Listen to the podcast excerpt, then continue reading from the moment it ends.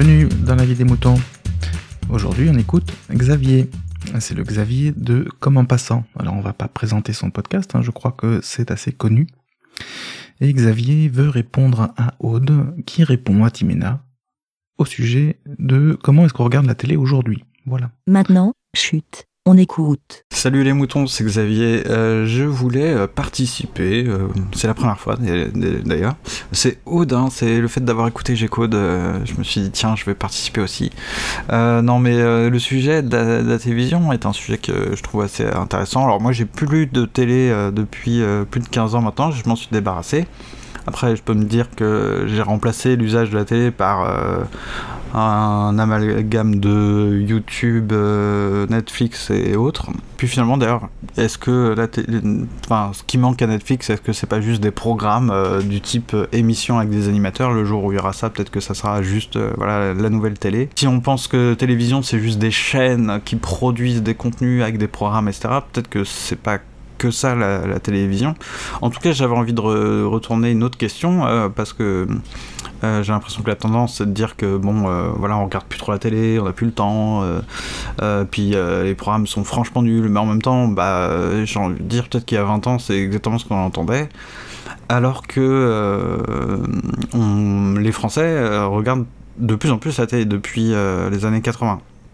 Donc la question que je pouvais euh, vous retourner, c'était euh, mais euh, avez-vous encore une télévision et pourquoi vous en avez encore une si finalement vous avez plus le temps ou si vous trouvez que c'est nul, que Netflix c'est mieux? Parce que là j'avais envie, je m'étais intéressé un petit peu au sujet et il y a quelques années j'avais lu un bouquin qui s'appelait, qui s'appelle toujours, j'ai oublié le nom de l'auteur, c'est Brigitte quelque chose, j'ai oublié, bref, la sociologie de la télévision. de toute façon, à l'université j'avais déjà étudié ce genre de trucs aussi en sociaux et en options sociaux, hein, parce que j'ai pas fait des études de sociaux, mais en tout cas bon, il y a plein d'études sur la sur la télé. en tout cas dans les chiffres, voilà, on est à 4 heures d'écoute par jour en moyenne par foyer euh, de télévision. Je crois qu'il y a en gros 90% des gens qui ont des télés.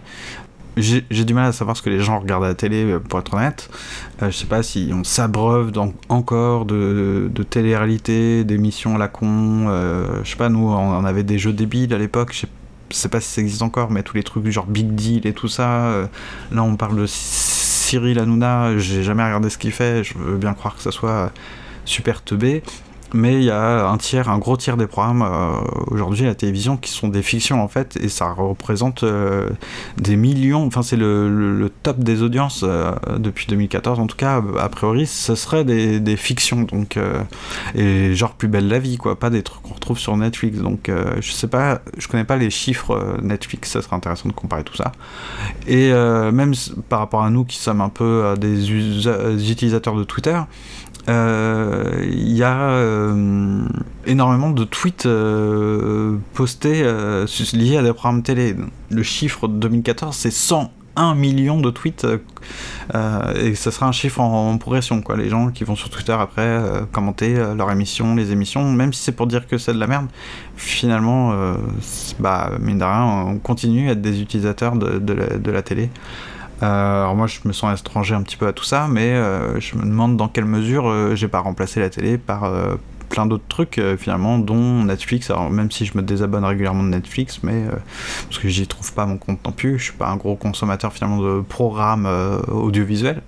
Mais voilà, donc ma question c'est finalement bah, pourquoi est-ce que vous avez encore une télé si vous la regardez pas C'est pas un objet nécessaire, vous payez certainement une redevance, ça vous fera des économies et puis en fait, euh, je sais pas, faites le test pendant un an ou deux. Hein. Moi, je peux vous assurer en tout cas que ça ne m'a pas manqué. À chaque fois, j'étais. C'est une expérience, ça, quand vous... j'avais pas regardé la télé depuis 5 ans. Et euh, une fois, je l'ai vu allumer chez un pote. On a regardé un, des JT plus émission de déco, je sais pas quoi, d'intérieur mauvais goût c'était une expérience assez effroyable, j'avais l'impression de, de, me mettre un casque de réalité virtuelle sur la tête. Euh, c'était assez intéressant. Euh, bon bref, voilà. Bah écoutez, euh, j'espère que j'ai pas été trop mauvais pour une première prestation dans la vie des moutons. Ciao Merci, BLA. Alors carrément, tu n'as pas de télé chez toi. Eh ben, merci Xavier pour ce témoignage. Vous aussi, partagez et donnez votre avis en toute liberté.